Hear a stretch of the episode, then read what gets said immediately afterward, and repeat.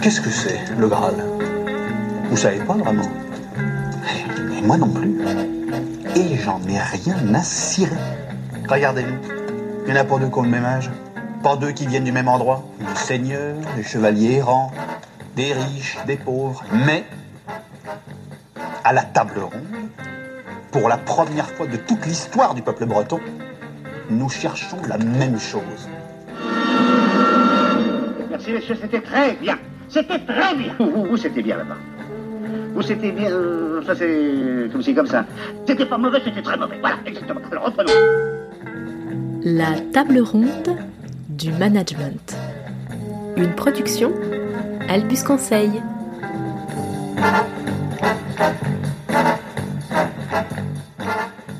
Salut Pat Salut Camille. Alors aujourd'hui, on voulait vous parler du roi. Bah, on va pas parler de management du coup. Bah si, justement. Celui qui entraîne ses équipes, celui qui mobilise sa communauté euh, pour lancer une aventure, celui qui fédère. C'est bien le roi. Oyez, oyez. Merci beaucoup, bonjour à tous. Bon, si je vous ai convoqué, c'est pour vous dire que le débarquement aura lieu en Normandie demain matin à 6 heures pétantes. Et je me permets d'insister particulièrement sur un point. C'est pas parce qu'on s'en va faire la guerre qu'il faut oublier de faire la toilette. C'est pourquoi je veux que demain matin, tout le monde soit rasé. Et c'est valable aussi pour le visage. Bon bah là en fait de roi euh, c'est plutôt un général, un général un peu spécial, c'est Ben qui fait ça. C'est d'ailleurs assez drôle, mais alors pourquoi on utilise euh, la figure du roi pour parler du manager? Bah parce que euh, bon on n'est pas on n'est pas spécialement euh, royaliste toi et moi et ni fan de l'ancien régime. Mais euh, c'est une figure bien connue qui, qui quand même correspond un peu à ce que tu disais dans la, dans l'intro, euh, de quelqu'un qui a la responsabilité d'emmener une communauté quelque part. Alors quand il est euh, malveillant, c'est pour son propre profit, mais quand on va dire que plus globalement, si on prend des rois plus positifs comme celui du Seigneur des Anneaux ou d'autres, c'est d'emmener son peuple vers quelque chose de plus positif. Donc ça s'apparente d'une certaine façon à un manager. Ouais, tout à fait. Et donc, euh, comme le montre bien l'histoire, euh, c'est difficile d'être roi, difficile d'être roi d'un royaume, mais difficile aussi d'être roi d'une communauté dans une entreprise, et donc d'être manager. Et aujourd'hui, on voulait vous parler bah, des, euh, des pièges à éviter et puis des, des, des rôles à se garder et des indispensables du roi. Ouais, et vous allez voir que en fait, euh, alors le, le- le net et en particulier LinkedIn est intarissable sur euh, qu'est-ce qu'il faut faire quand on est un bon manager, quelles sont les actions. En fait, euh, on- on- tout au long de, de- de ce podcast euh, avec Camille, on va on va plutôt vous conseiller euh, d'enlever des choses. C'est pour ça qu'on a appelé l'épisode déshabiller le roi. C'est que on va plutôt vous conseiller de, de faire moins que ce que vous faites plutôt que de faire plus, parce que finalement il y a quelques il y a quelques missions indispensables. Et ces missions indispensables, il faut les faire bien. Et en plus, on gagne à ne faire qu'elles euh, pour les rendre le plus, les plus précieuses et les plus efficaces possibles. Ouais, alors d'ailleurs, on va, on va commencer par ça, par euh, le strict nécessaire, Ouais, réussir c'est- à s'habiller que d'un que d'un petit slip de bain. bah D'ailleurs, alors lui, il est pas en slip de bain, mais c'est pas trop loin. On va commencer par un extrait. Alors, on a pris du très très classique euh, de quand, quand, quand on veut parler de, de, de roi. Et euh, il est pas encore roi, et je crois qu'il le sera jamais d'ailleurs, mais il joue tout à fait ce rôle. C'est William Wallace, euh, incarné par Mel Gibson dans Braveheart. Je suis William Wallace.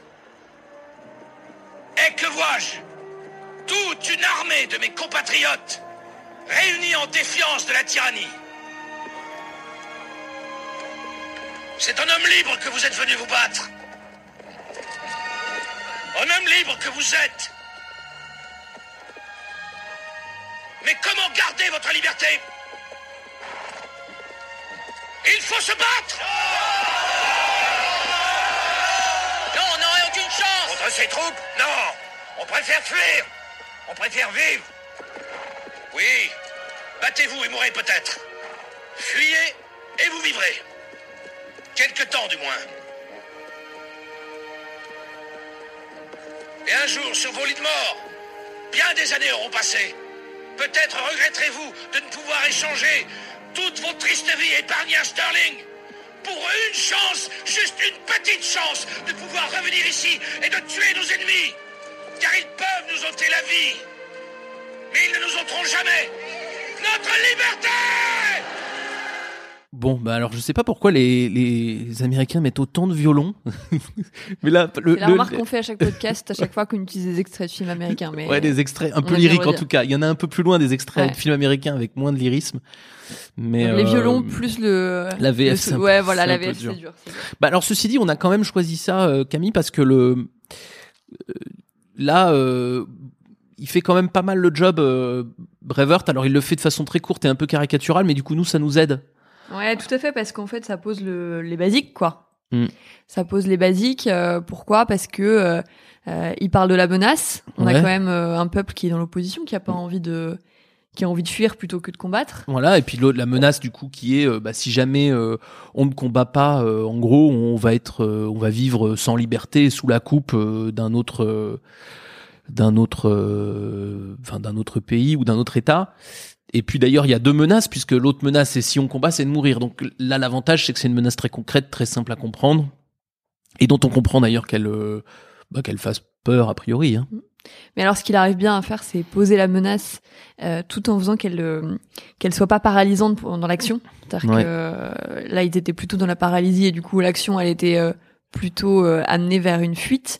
Euh, là, c'est qu'il arrive à la poser de manière assez euh, enthousiasmante, visionnaire, fédératrice pour pour pouvoir embarquer le peuple et qu'il ait envie de se soulever. Oui, et alors le secret, c'est c'est pas uniquement sa qualité rhétorique. D'ab- D'abord parce que, en fait, bon là, il hurle un peu et tout ça, donc même rhétoriquement, il y aurait des choses à dire.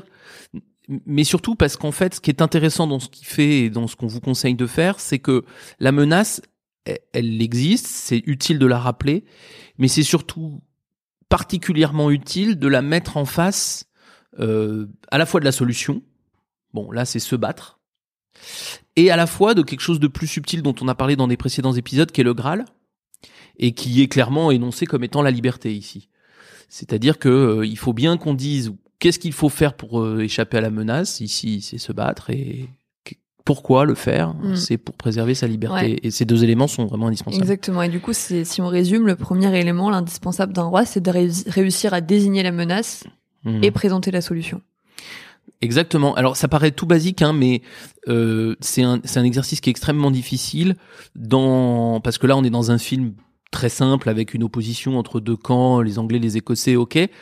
Mais en fait, dans les entreprises, euh, le monde est beaucoup plus complexe. On a rarement un ennemi aussi clair et précis. On est, euh, les choses sont plus sont plus difficiles. Et donc, le, le simple fait, pour pouvoir la transmettre, il faut la voir cette menace et cette solution.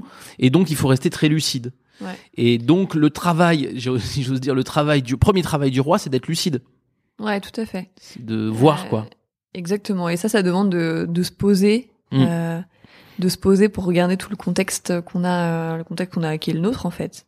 Et, euh, et ça me fait penser d'ailleurs au podcast qu'on avait fait sur la vision. Ouais. On, on- on vous encourage à faire cet exercice-là euh, régulièrement, parce que dites-vous que si vous avez besoin de temps, vous imaginez pour les employés. Mm. Euh, tout ça est beaucoup trop diffus.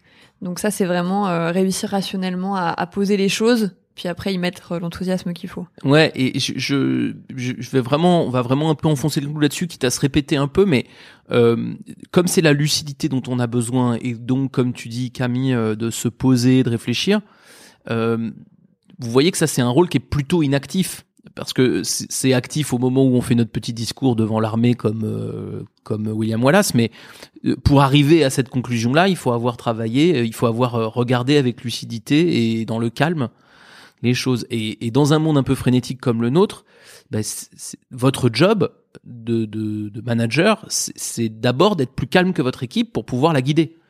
Et, hum, et c'est pour ça qu'on insiste là-dessus, c'est que c'est vraiment essentiel que vous soyez euh, calme, lucide. Euh, ça me fait penser sais, au film euh, que, que j'aime tant là, c'est les Trois Royaumes. Le, le- le- les généraux, ils sont calmes. Ça, c'est faut avoir du temps devant vous, par contre. Ouais. Je vous le dis, hein, si jamais vous aviez envie de le regarder, du temps. Non, mais au-delà de, au-delà du film, je, je crois, euh, il est vraiment marquant là-dessus. C'est, c'est la lucidité, c'est vraiment probablement ce que l'on attend d'un leader, plus que toute autre chose, plus que de la rhétorique, plus que du charisme, Mm. plus que je ne sais autre Ouais. chose. ouais. Et une fois qu'on a fait ce travail-là, là, on peut poser le Graal. Mm. c'est-à-dire mettre de l'émotionnel là-dedans pour pouvoir emporter les foules. Ce que fait aussi William Voilà, c'est pour ça qu'on a choisi encore une fois cet extrait, même Mhm. s'il est très très très basique. Euh, c'est qu'en fait, il arrive à, à faire ça de manière très bien.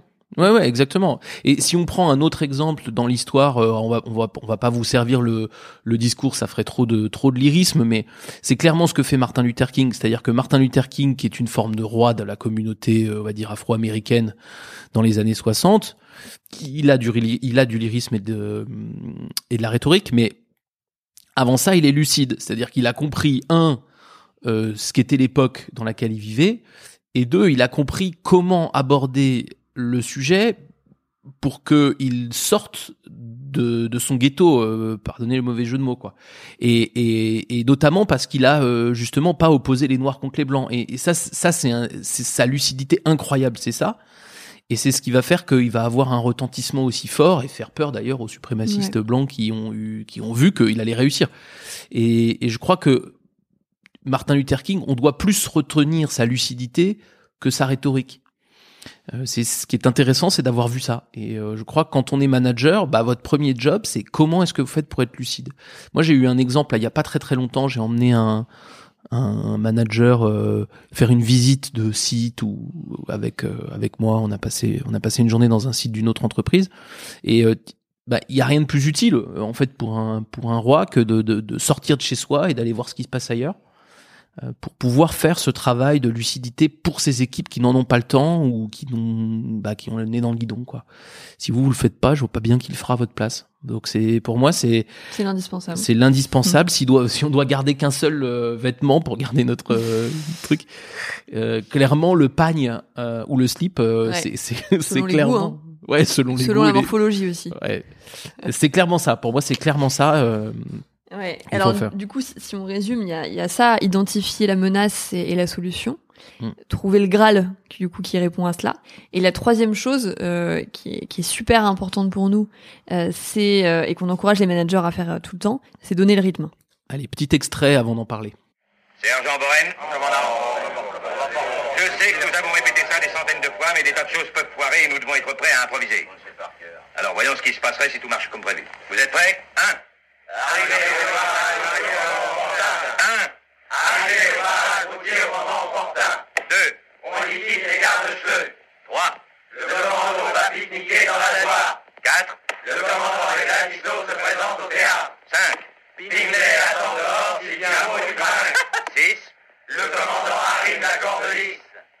Sept. La lance le crochet sur le père.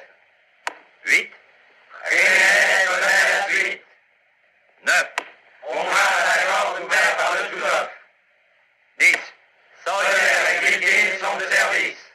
Onze. Posez garde le point 3 en attendant les réponses. Douze. La disco et le commandant rejoignent la partouze. Et où est Donald Duck Donald Duck est au carrefour avec la grosse mitrailleuse. Je lui conseille de ne pas s'endormir, sinon ça ira très mal. Voilà, donc ça c'est un extrait euh, qu'on aime bien parce qu'on adore le film, euh, on adore le film tous les deux. C'est Patrick qui me l'avait fait découvrir. qui est Ouais, les- un, les douze salopards, un donc. très bon, très bon film de guerre avec un super casting. Bon là, l'e- l'extrait est un peu, euh, le, le son est un peu limite, mais c'est c'est comme ça dans le film. En fait, on on, comprend que le, alors là, c'est un commandant, je crois, hein, euh, joué par Lee Marvin. C'est pas un roi, donc, mais c'est un commandant et qui répète euh, à la fois le, rythme de l'action et euh, les rôles de chacun au cours de, cette action. Ça résume, une fois qu'on a fait le premier travail dont on a parlé, ça résume ce qui est euh, la suite du rôle du, roi, quoi. Ouais, exactement. Et ça, vous, vous voyez bien qu'on peut y réfléchir longtemps. euh, Il n'y a pas grand monde qui peut le faire à sa place. Ouais, il y a même personne, je crois, parce qu'en fait, le, le- moi j'ai coutume de dire aux managers, euh, écoutez, il y a qu'un truc que vous pouvez pas déléguer, c'est pas la lucidité, parce que la lucidité, vous êtes obligé de le faire, mais à la limite, si vous y a une autre personne dans votre équipe qui font, qui sont lucides, c'est pas plus bête. Hein.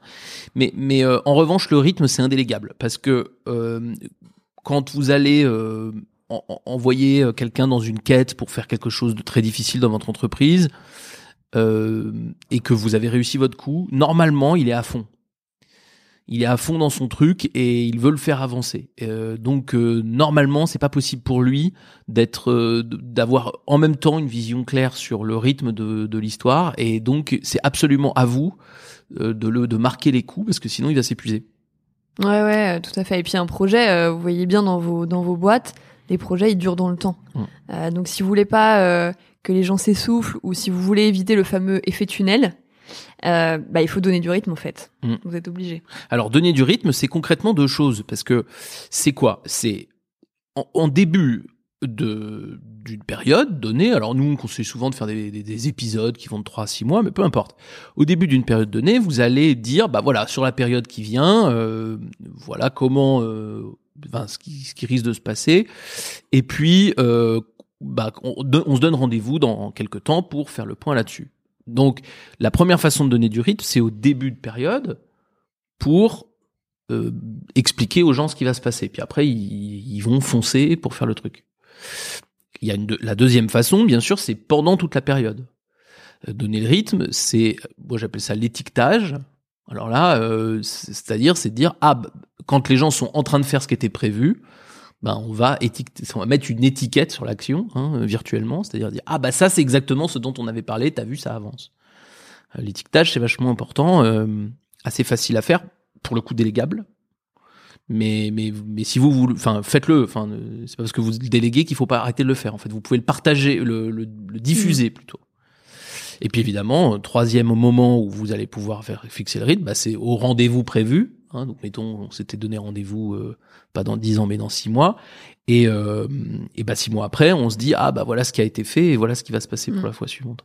Et, euh, et c'est vrai qu'une un petit conseil pardon qu'on peut qu'on peut vous donner, c'est dès le début du projet, si vous savez qu'il va durer un an, mettez ce que nous on appelle des attracteurs. Mm. Mettez bien dans les agendas. Tous les trois mois, vous réunissez votre équipe pendant, allez, je sais pas, une heure, deux heures, une demi-journée, plus si besoin, et, et vous faites le point. Mais en fait, le fait que ça soit dans les agendas, un, vous, ça vous force à le faire.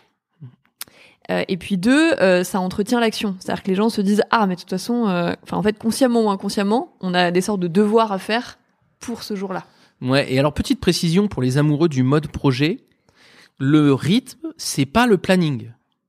Parce que le planning d'un projet, il dépend de la technicité de ce qu'on a à faire. Par exemple, moi j'ai suivi un, projet d'une création d'une usine euh, automobile euh, au Maroc, et c'est un projet sur plusieurs années, et les grandes étapes du projet, elles arrivent pas à rythme régulier, elles arrivent quand c'est logique qu'elles arrivent, il y a des périodes, il peut y avoir une période de deux ans sans qu'il se passe de choses spectaculaires. Et puis après, peut-être qu'en six mois, il va s'en passer trois très spectaculaires. Donc c'est le, le planning du projet, donc la partie mode projet du truc, ne vous donne pas un rythme parce que le planning du projet est, est, imposé par euh, les exigences, on va dire, techniques du projet que vous avez à faire. Le rythme, et ça, le planning du projet, il peut être tenu par un chef de projet et pas forcément par le roi. Le rythme, il est, il est, il est donné non pas par la technicité du projet, mais par le besoin des humains à se situer dans le temps. Et ça, c'est assez standard. C'est-à-dire que dans les moments très durs ou très très chauds où il se passe beaucoup de choses, on va avoir un rythme, l'humain, il va avoir besoin de se situer tous les deux ou trois mois. Sur des projets plus longs avec des, des rythmes plus cool, on va peut-être pouvoir se situer tous les six mois, mais c'est rarement plus de six mois. Et donc, euh, le rythme qui est indélégable, c'est le rythme de l'humain, pas le rythme du projet. Et les deux peuvent se concilier. Même parce que vous pouvez faire, une, comme tu dis, un attracteur à un moment où il s'est rien passé, juste pour expliquer pourquoi il s'est rien passé. Ça pose pas de problème. Exactement. En tout cas, ça balise le chemin. Hmm. Et ça, c'est- super important. Et ça le balise émotionnellement. Exactement. Et c'est pour ça qu'on dit que dans ces moments-là, faut aussi prendre du temps pour célébrer. Ouais. Le but, c'est pas d'arriver de se faire euh, le bilan de toutes les erreurs qui ont été faites ou de toutes les bonnes actions qui ont été faites. C'est vraiment de célébrer ce qui a été bien fait, euh, y compris les échecs d'ailleurs, puisqu'ils vont aider à, à, à rebondir pour les épisodes suivants. Euh, et puis euh, à se projeter dans l'avenir euh, avec enthousiasme, quoi. Ouais, exactement. Et là, je fais toujours le parallèle avec mon chef de projet, donc dans mon mode projet.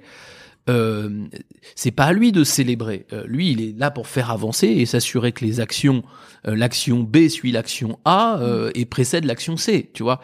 Et donc lui, il a besoin que les choses s'enchaînent. D'ailleurs, quand vous prenez un consultant en, en conduite de projet, euh, vous le prenez précisément non pas pour le rythme, mais pour le planning.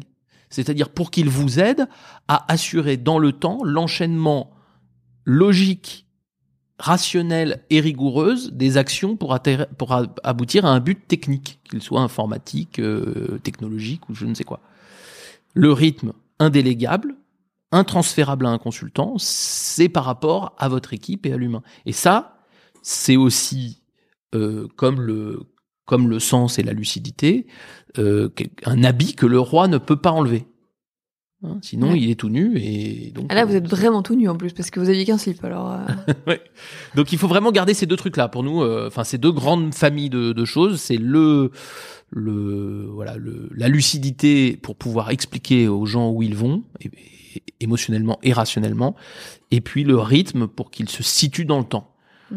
Euh, il y en a un quatrième qui va un peu avec et qu'on a bien entendu dans les douze salopards, c'est la distribution des rôles. Euh, mais la au début, au début, parce qu'en fait après, vous allez mieux comprendre à la fin du, du podcast, mais quand, quand on fait bien les choses et qu'on se limite à son beau rôle de roi, les gens trouvent leur place. Ouais, et puis en plus, euh, d'abord, vous, vous allez vaguement distribuer les rôles au début, mais en fait, l'intérêt du management, c'est quand même d'être surpris.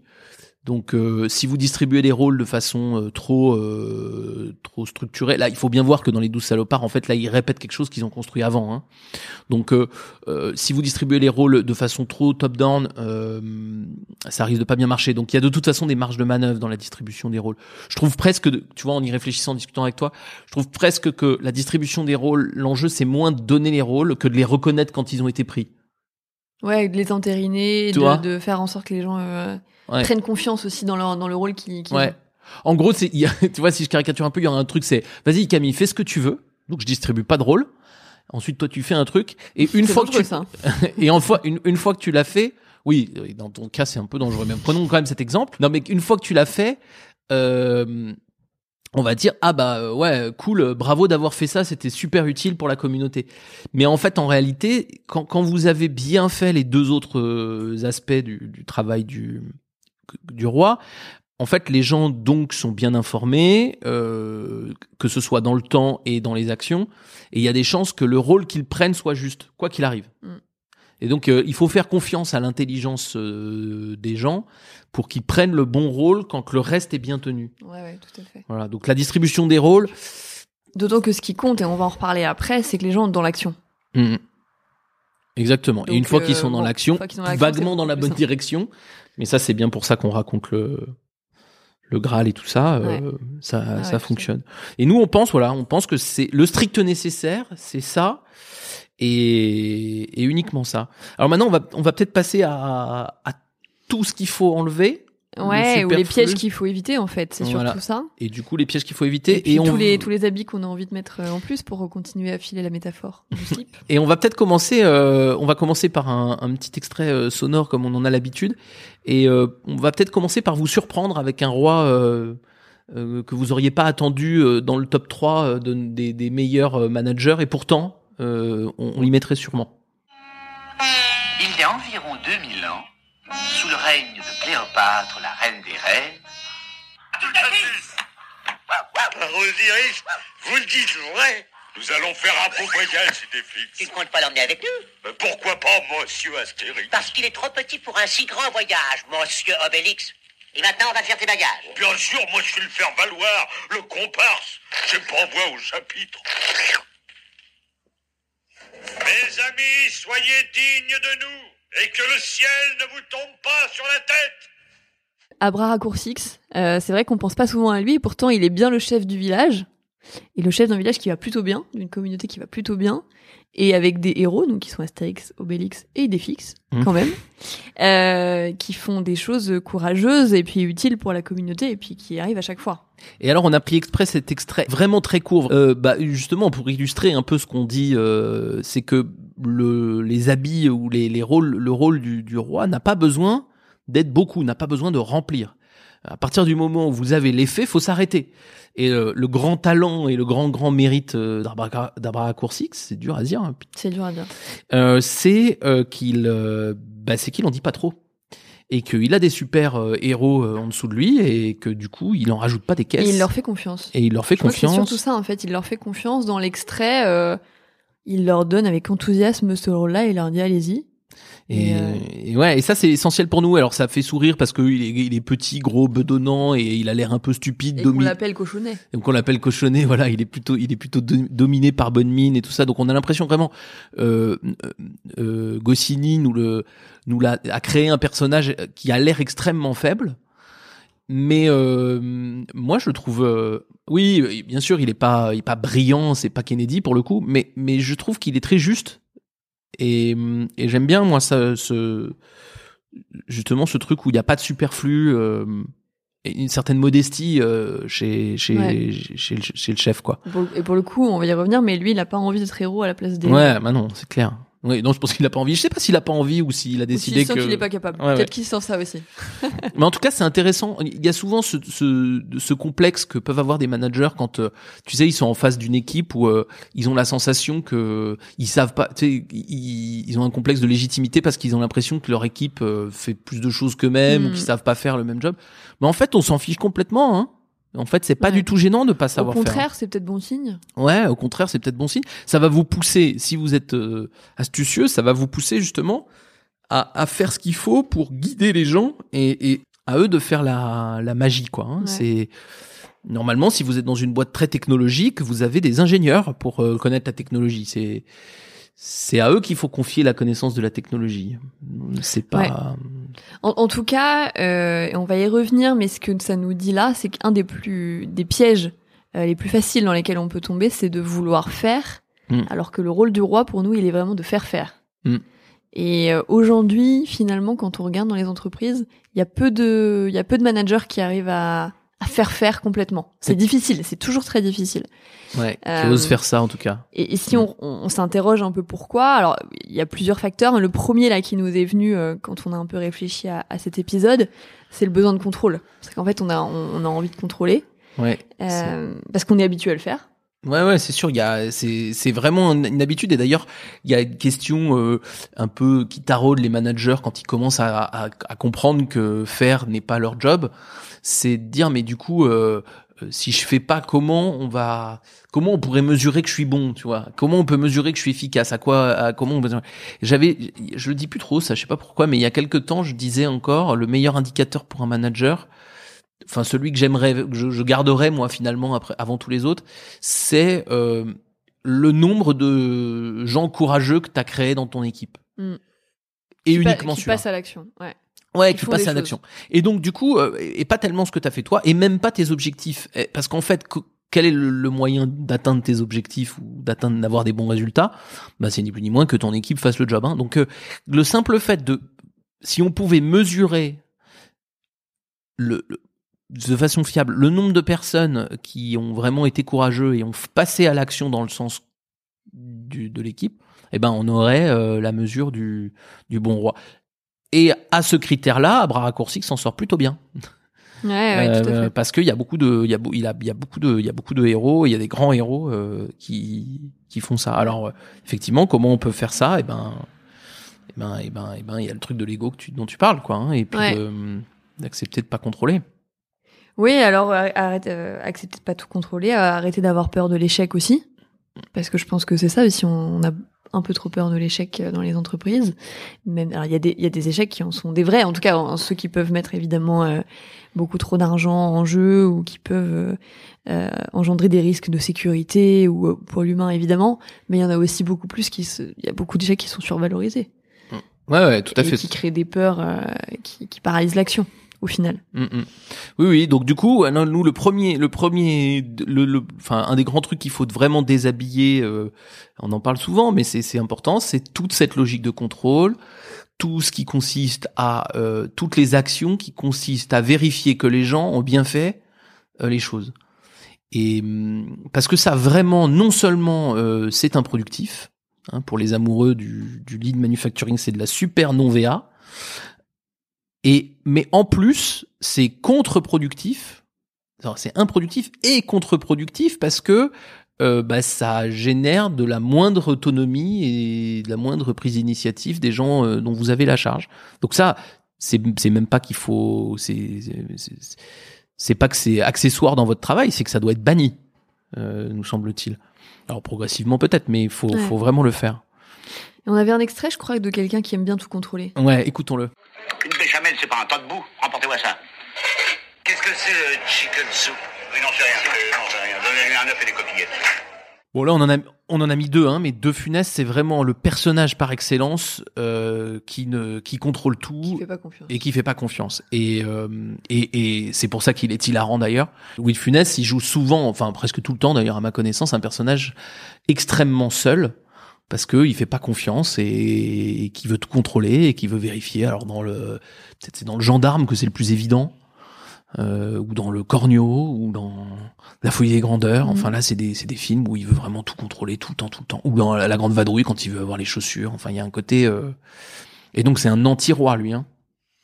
C'est vraiment Ouais, un anti-manager. Euh, alors pour compléter, hein, et ça c'est assez connexe, le- le- le- l'autre piège dans lequel on peut tomber, c'est la surcompensation. ah ouais, ça je, on Euh, connaît pas mal. Pourquoi? Parce que quand on lance une quête, par définition, elle est ouverte à tout le monde. Mm. Vous prenez le roi Arthur euh, dans la légende ou dans, dans Camelot euh, qu'on cite beaucoup dans la série. Il l'ouvre à tout le monde, y compris à des personnages comme Perceval et Caradoc, c'est-à-dire pas les, les chevaliers les plus brillants et les plus vaillants de la table ronde. Et pourtant, euh, ils, ils- jouent leur rôle. Et il assume le fait qu'il l'a ouvert à tout le monde et que du coup, ils ont euh, euh, toutes les chances de devenir aussi courageux et de pouvoir ramener, euh, euh, de pouvoir ramener le Graal. Ouais, et alors la compensation, c'est un réflexe humain euh, euh, extrêmement naturel. C'est que comme, euh, euh, ben, de fait, hein, tu prenais l'exemple de Perceval et Caradoc, évidemment, eux, ils jouent pas vraiment leur rôle. Et ben, de fait, le premier réflexe de la plupart des managers, c'est quand quelqu'un fait pas bien son rôle, bon, on râle, mais surtout on fait à sa place, on compense. Euh, et avec un argumentaire qui semble euh, béton, c'est-à-dire qu'il te dit, ouais, mais je vais quand même pas laisser ce machin tout pourri. Ben, si, en fait. Mm. Le problème, c'est que si tu le laisses, si tu compenses, euh, t'as un raisonnement hyper court-termiste, hein. Ouais, et puis tu, tu, tu sacrifies beaucoup de choses. Ouais. Euh, déjà, tu te sacrifies euh, toi, ta santé, ton équilibre pro-perso, bon, ça c'est la première chose. Mm. Et puis tu sacrifies euh, bah, les- les- l'essentiel dont on parlait tout à l'heure, c'est-à-dire qu'en fait, à un moment, ta journée, elle fait 24 heures comme tout le monde. Mm. Euh, et donc, en fait, t'as pas le temps de donner le rythme, t'as pas le temps de faire la stratégie, t'as pas le temps d'aller chercher le Graal, de trouver la menace, de te poser, de Mm. faire tout ça. Ouais, et puis Parce alors, que, euh, parce oui. que tu descends beaucoup trop dans la soute. Ouais, exactement. Et alors le, le donc tu vas mourir, tu tu tu vas tu vas tu vas te tuer, tu vas euh, descendre dans la soute. Puis alors t'as un autre effet collatéral euh, terrible, c'est que à partir du moment où tu compenses, tu pousses pas les gens à progresser, puisque en fait ils ont une solution toute faite. Ouais, tu les condamnes en fait. Ouais, tu les condamnes carrément puisqu'ils ont une solution toute faite. C'est-à-dire si j'y arrive pas, de toute façon, euh, machin, j'allais l'appeler David. Hein, c'est un clin d'œil quand ici, ici il écoute notre euh, notre podcast. euh, c'est un super manager, mais c'est vrai qu'il a il- historiquement il a un peu tendance à à, à compenser. Euh, ben en fait ça ça ça bride l'énergie et depuis que notre ami euh, David compense moins eh ben il y a beaucoup plus de gens qui deviennent euh, compétents dans son équipe donc c'est c'est vraiment une spirale négative de compenser Ouais. Je Ouais, ouais, comprends, et je pense à une équipe donc qui n'est pas celle de David. Peut-être qu'il se reconnaîtra néanmoins. Mais oui, un manager qui, qui me parlait de, de son équipe et dans laquelle il, il estimait qu'il avait quand même beaucoup de low performers. Donc des gens assez peu assez peu compétents et puis en plus qui se donnaient assez peu au boulot. Et puis euh, il se trouve que euh, via la mission, euh, je viens rencontrer d'autres personnes euh, aux interfaces, donc ses clients internes, et tout le monde m'a dit mais c'est une super équipe. C'est vraiment une super équipe. Quoi. Mhm. Ils font un boulot de, de dingue. Alors je me dis dans l'équation c'est quand même bizarre. T'as la moitié de l'équipe qui est en low perf et les clients internes sont super contents. Et ben en fait la, la clé elle est que, que c'est le manager qui fait tout. Donc oui il est crevé. Mhm. Ah bah ouais, ouais. Et, là tu dis ouais, je, je- oui c'est bien hein, les retours, mais il y a un petit il y a un petit souci je pense. Ouais, il y a un gros souci même. Donc ça, c'est vraiment essentiel euh, de comprendre que la compensation, bah, ça marche euh, avec un, ça marche un peu, mais avec un coût euh, pour vous et pour votre équipe qui est considérable. Bon, pour le troisième, euh, c'est probablement le plus dur, la, le plus dur des, la plus dure des tendances euh, du roi euh, qu'il va falloir, euh, enfin le plus, le vêtement qui va être le plus dur à enlever. Et pourtant, Dieu sait s'il est important. Et donc, quand on doit dans ce podcast dire des choses euh, vraiment difficiles, on convoque Camelot. Alors, je vous rappelle pas notre accord, hein J'assume à mi-temps mes fonctions à la cour de Camelot. L'autre moitié du temps, je reprends ma place de chevalier errant.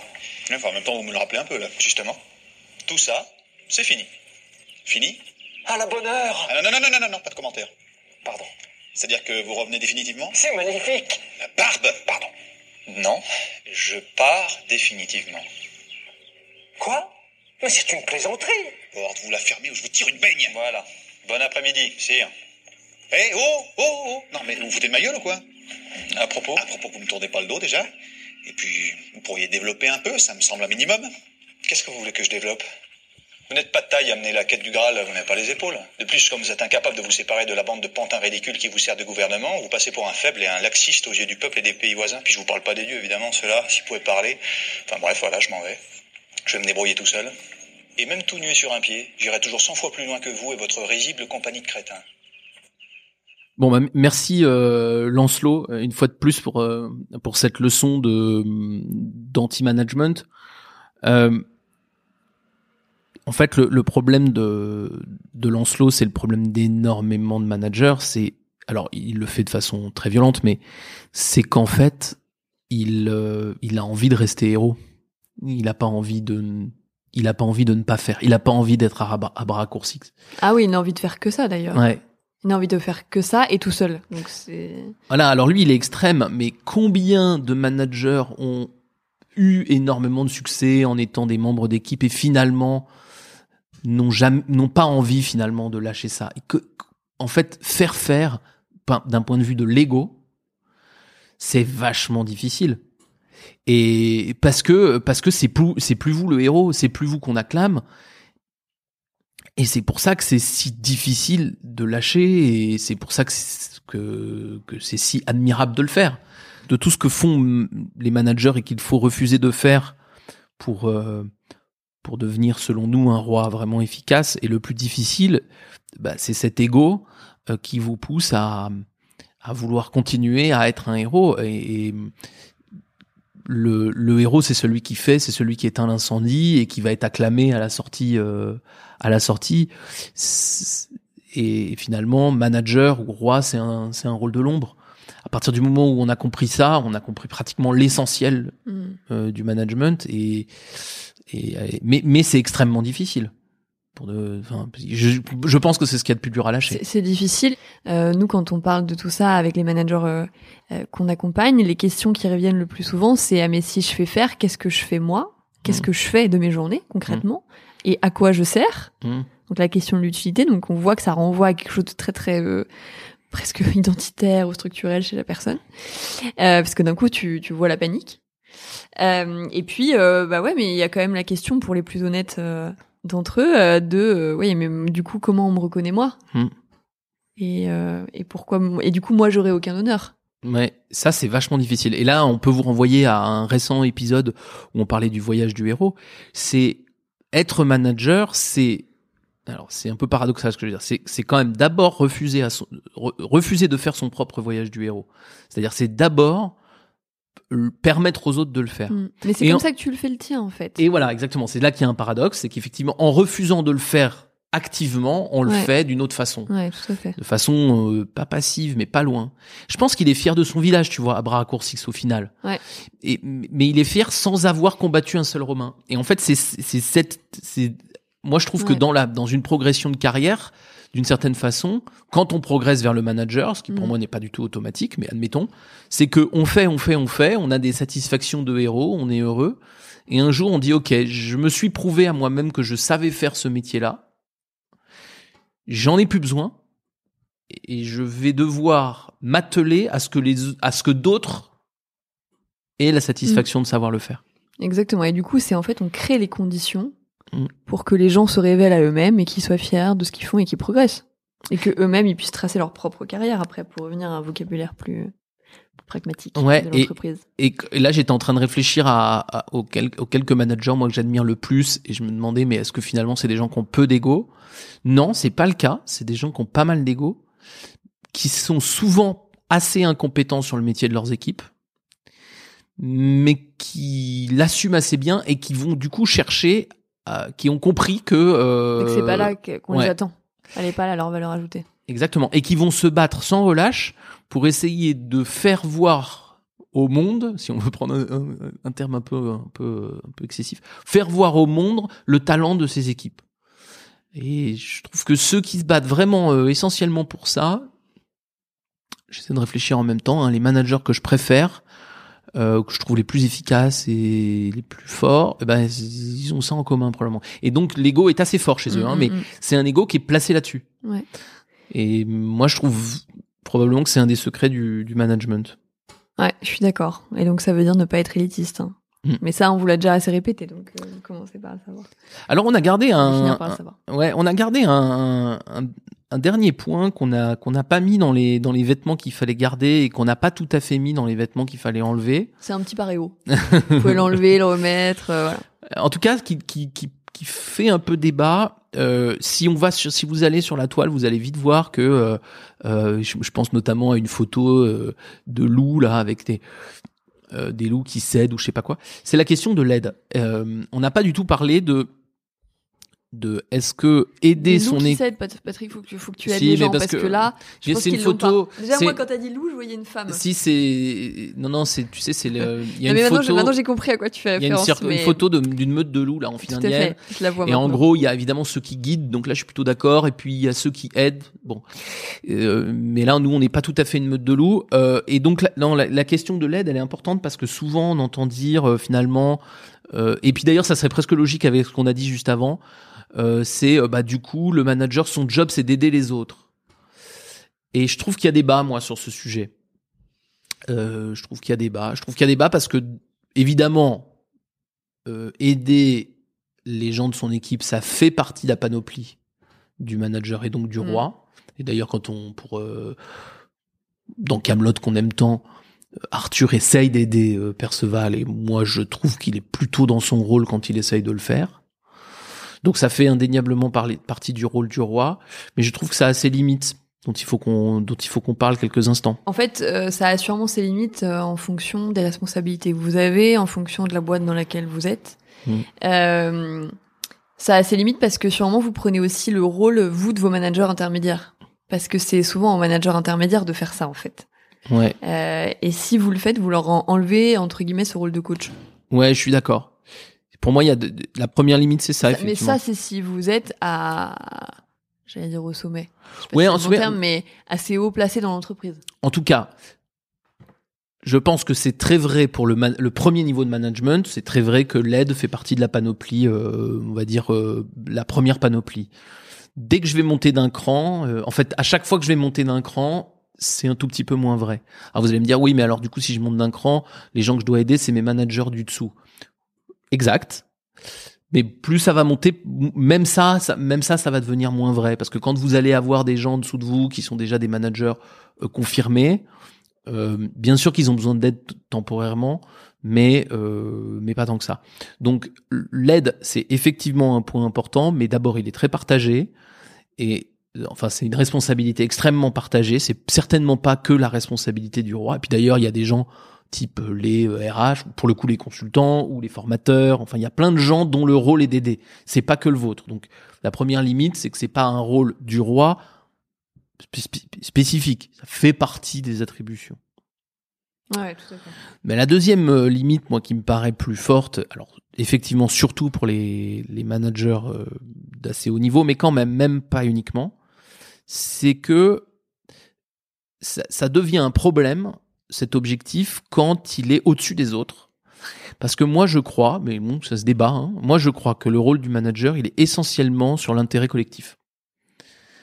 Essentiellement sur le, sur est-ce que je crée globalement les conditions pour que les gens puissent être heureux. Je ne crois pas que le rôle du manager, ce soit que individuellement les gens soient heureux.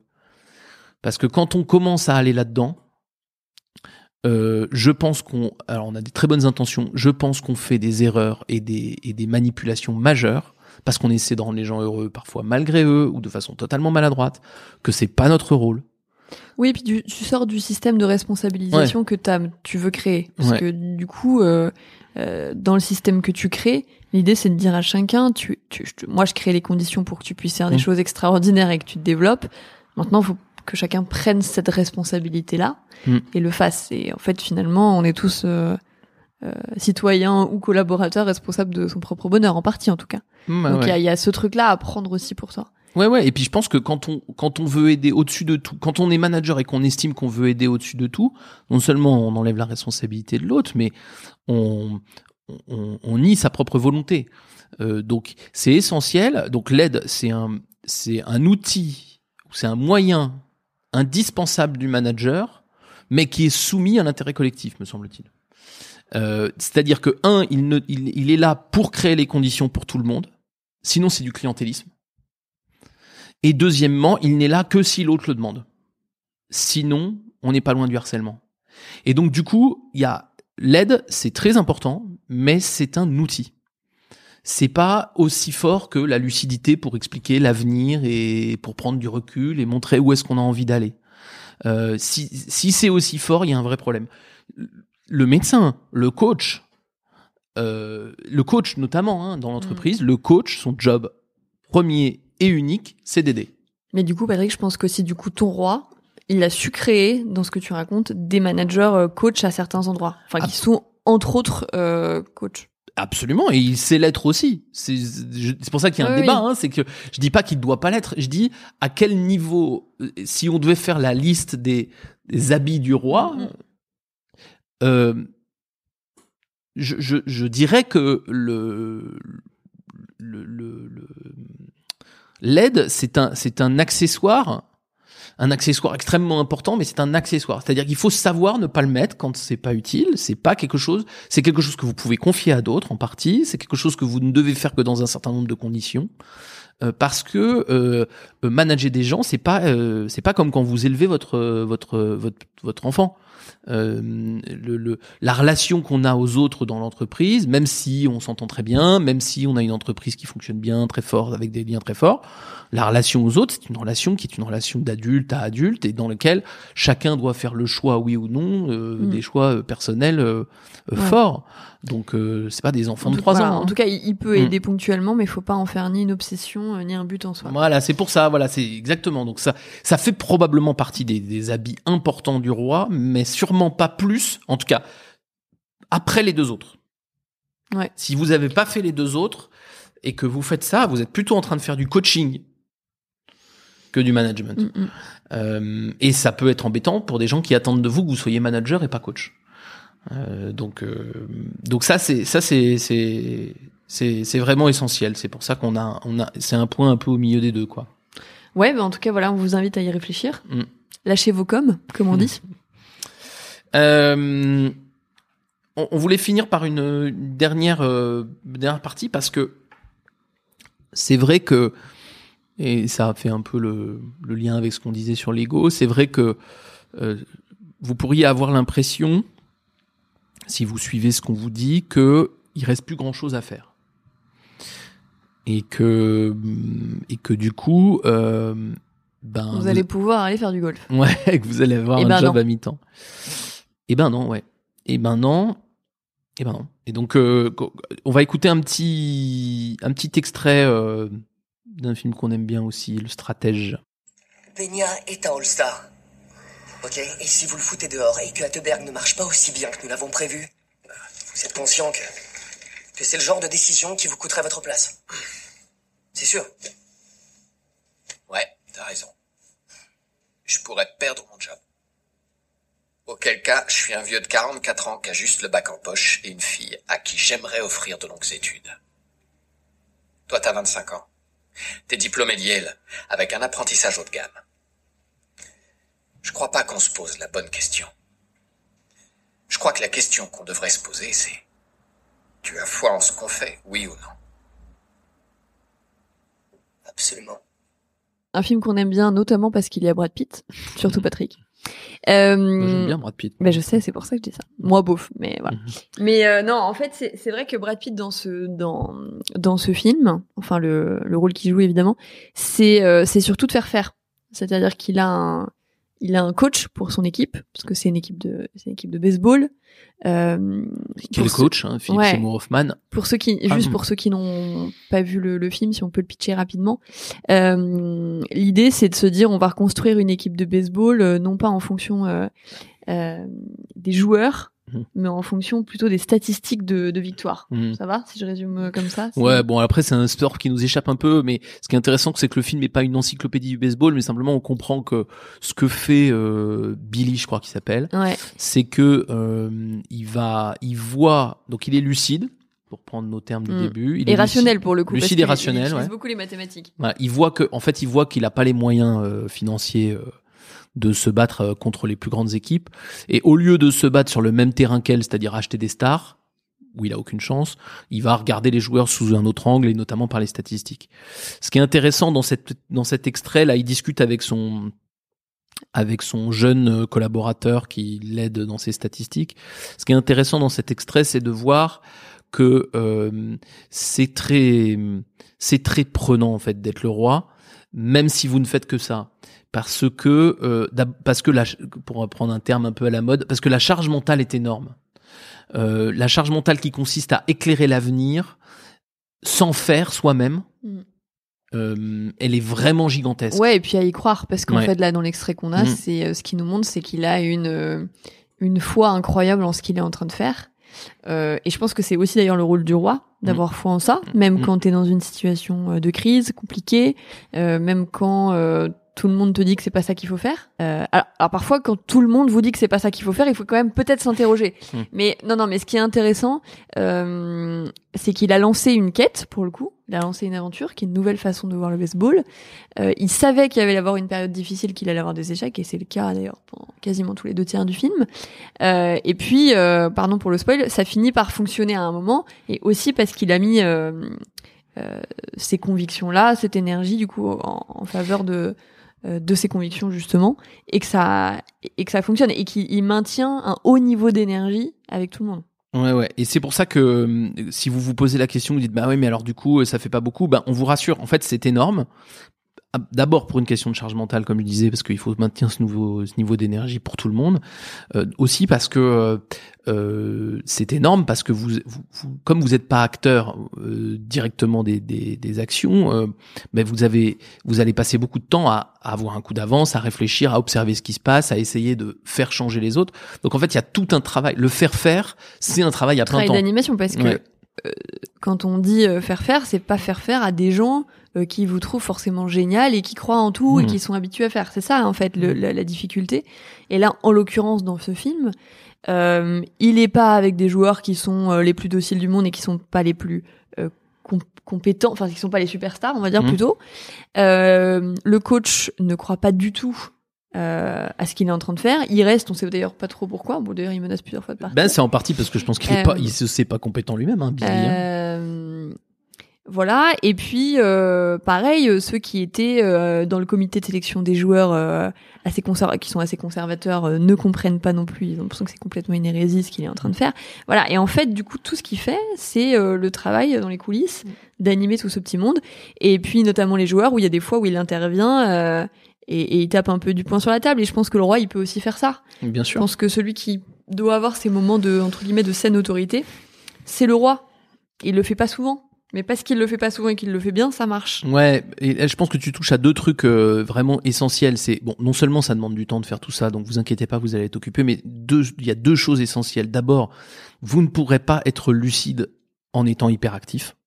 C'est-à-dire que pour être lucide, il faut avoir des moments où on n'est pas hyperactif, prendre du temps pour soi, pour réfléchir et voir ce qui se passe ailleurs. Sinon, c'est mort.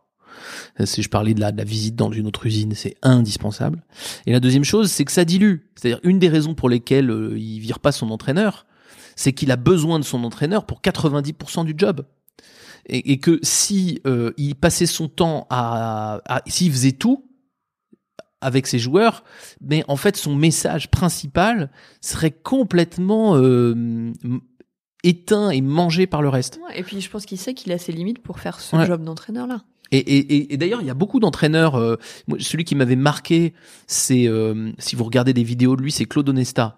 Claude Onesta, à un moment donné, on disait de lui. Euh, mais est-ce que c'est un bon un bon entraîneur alors qu'il laisse prendre les décisions à ses joueurs?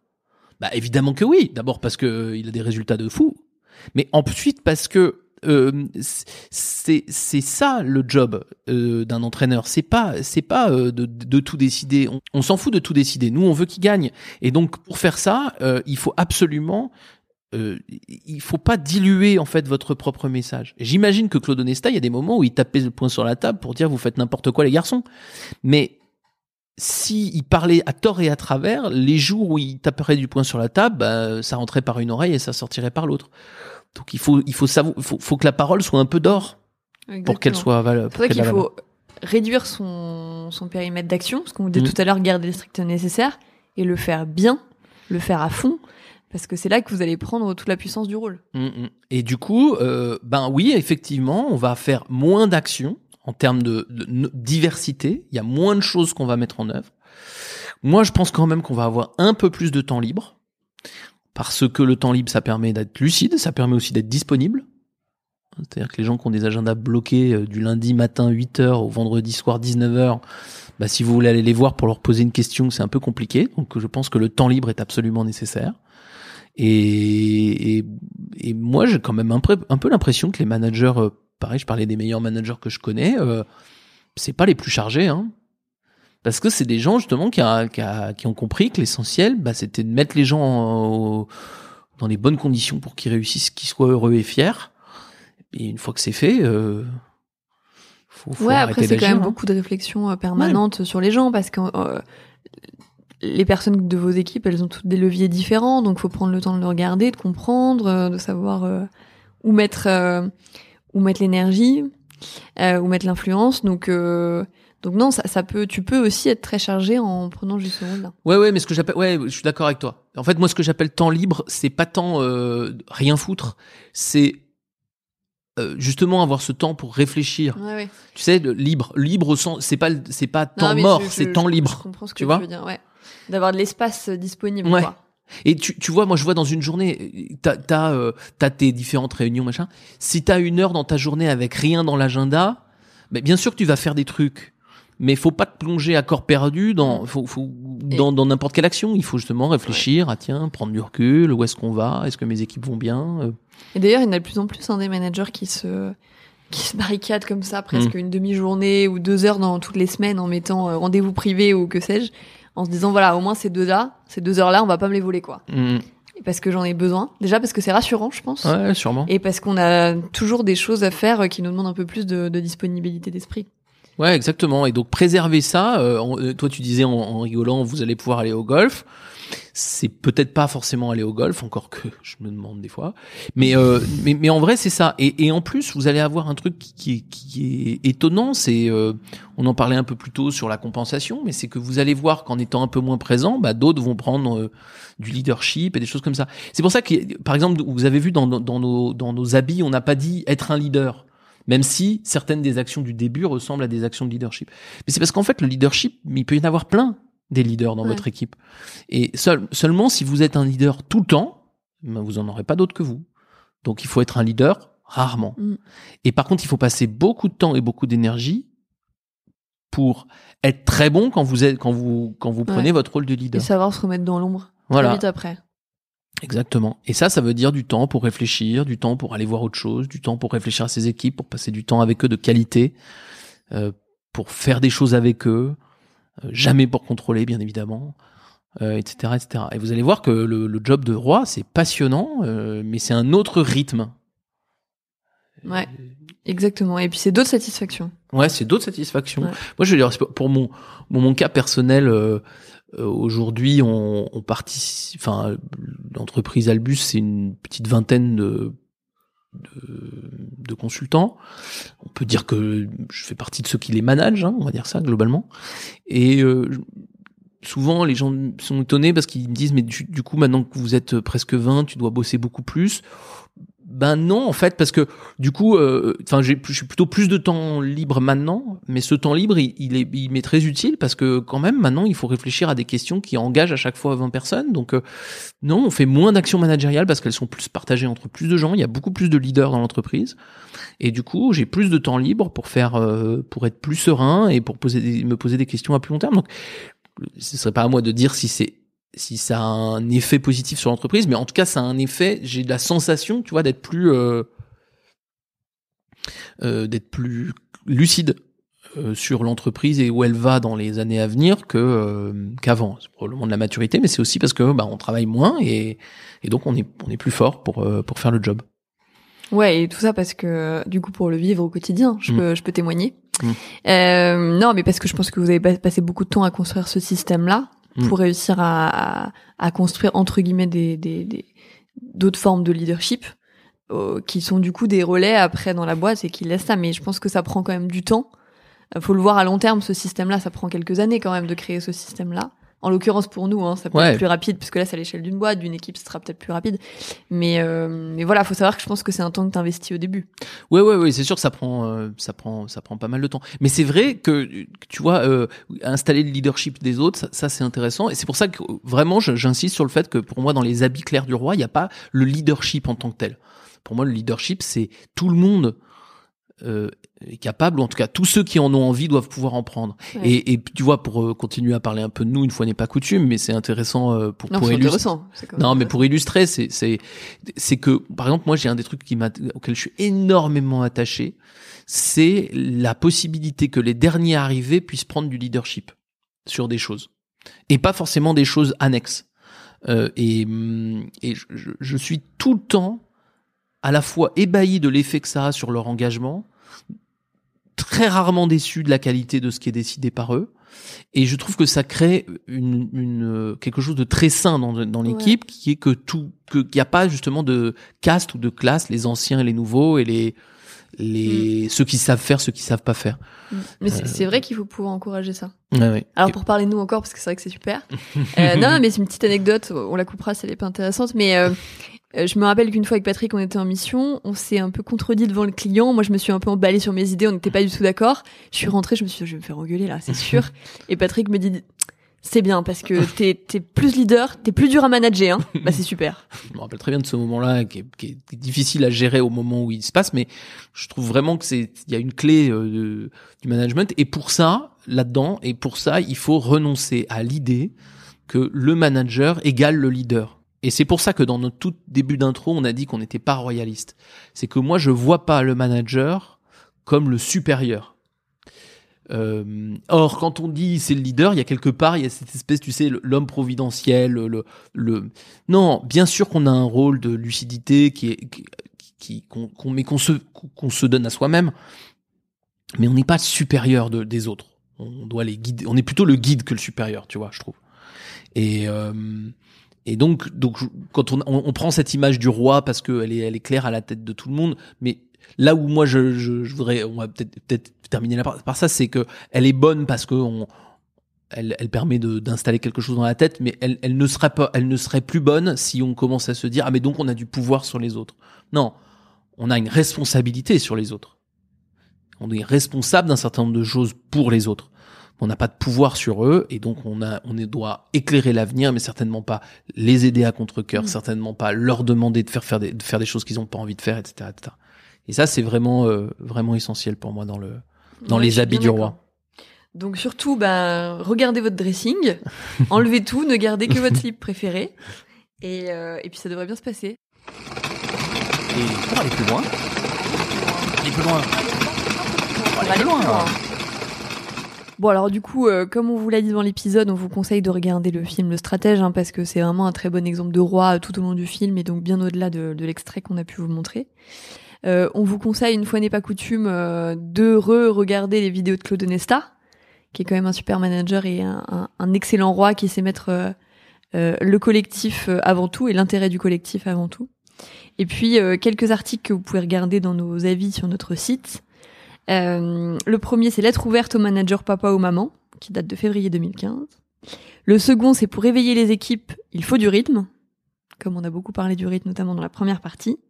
Et puis, euh, le meilleur job du monde, manager.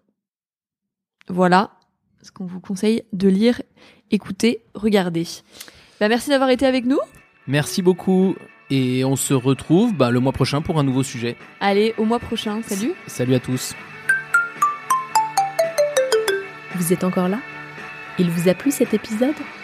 Aidez-nous à gagner en visibilité en accrochant quelques étoiles sur iTunes et laissez-nous des commentaires comme des idées de sujets à traiter par exemple. À suivre.